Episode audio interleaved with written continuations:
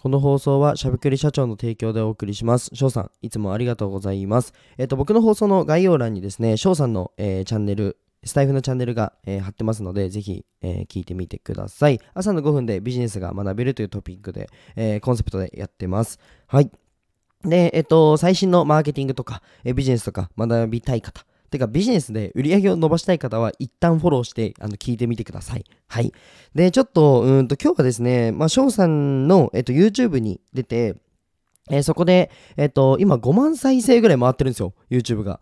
あのーパチパチパチと。僕もすごく嬉しいんですけど、少しね、あのーまあ、翔さんとの関係と、まあ、僕がどういうことを学んで、あの、ここまで売り上げ上げたのかってお話をね、したいかなと思います。ぜひビジネスで売り上げ上げたいとか、えーもっともっと今より頑張りたい、上げていきたいって方はですね、ぜひ最後まで聞いてください。はい。じゃあですね、えっ、と、まあ、翔さんとの出会いから、うんと、僕はどんなことを教わって、どういうふうに、えっ、と、飛躍したのかをですね、ちょっと公開しちゃいたいかと思います。はい。で、皆さんね、多分いろんなところで、えービジネスを勉強されたり、学習したりすると思うんですけど、えっと、なんか、自己投資の矛先として、まず僕がちょっと、僕からアドバイスな、アドバイスなんですけど、まず、マーケティングに、えー投資した方が僕はいいと思います。はい。で、なんか、うーん、ビジネスってすべて、なんだろう、マーケティングによってなってると思ってて、今、えー自分が、じゃあ使ってるマイクもそうだし、皆さんが使ってる iPhone もそうだし、すべてね、マーケティングによって、えー皆さんに届いてると思うんですね。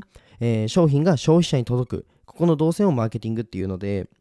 じゃあそのマーケティングに自己投資した方が、まあ、世の中すべてビジネスってマーケティングで成り立ってるわけですよ。ってなった時に、えっと、勉強したいなと思って、で、実際翔さんの、えっと、合宿に参加しました。はい、ビジネス合宿ですね。で、そこで、えっ、と、実際に僕がまだ売上で言うと、月30万から60万ぐらいだったのが、で、制約率で言うと、大体20%ぐらいだったのが、えっ、と、翔さんの えっと合宿に出て、えー今ではね、もう80%ですし、制約率80%の、えっ、と、売上で言うと、えー今、もう大、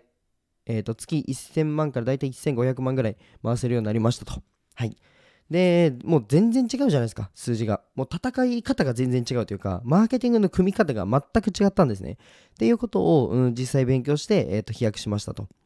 でぜひ、あの、これぐらいもう、ドカンと上げたい方はですね、えーぜひもう翔さんの、あのースタイフの方でも勉強になると思うんで、ぜひ、あの、言ってほしいんですけど、うんと、なんか学ぶときに、どこに自分が、えー身を置くのかっていうのがものすごく大事かなと思います。で、僕自身もビジネス合宿、えーマーケティングと、まあ、商品設計からマーケティングからセールスの部分まで、あの、合宿2日間で終えちゃうっていう、あの、超集中合宿っていうのを、まあ、あの、シークレットでやってるんですけど、なんかその時もですね、会場に来た方が横のつながりができて、一緒に勉強して、えー飛躍したり、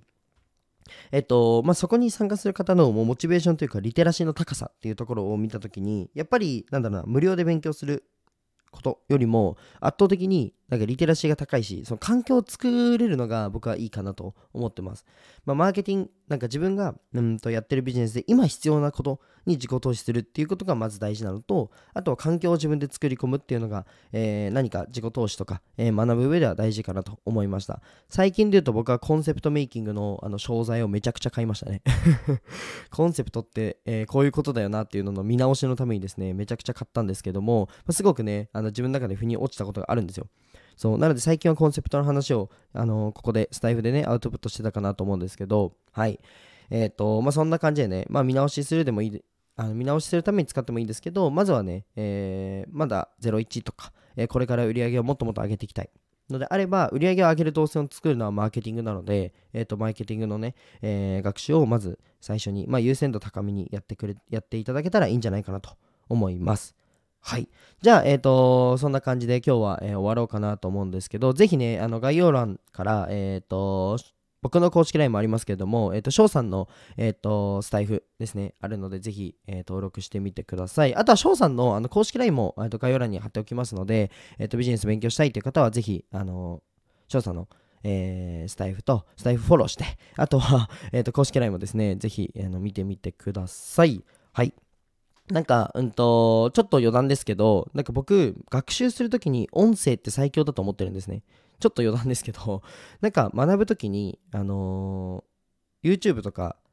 バックグラウンド再生で、えー作業しながら、えー勉強したりあとはうんと看護師の時はその看護の解剖生理学を耳で聞きながら実際にノート走らせたりしてたんですね学習を耳でするって僕最強だと思ってて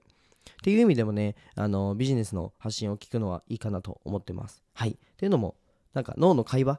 ていう部分あるじゃないですか。記憶を司る部位ですね。あそこを刺激するのって聴覚と嗅覚なのでまあめちゃくちゃねあの音声であの学習するのはいいんじゃないかなと思います。はい。じゃあ今日はこの辺で終わりたいと思います。じゃあバイバイ。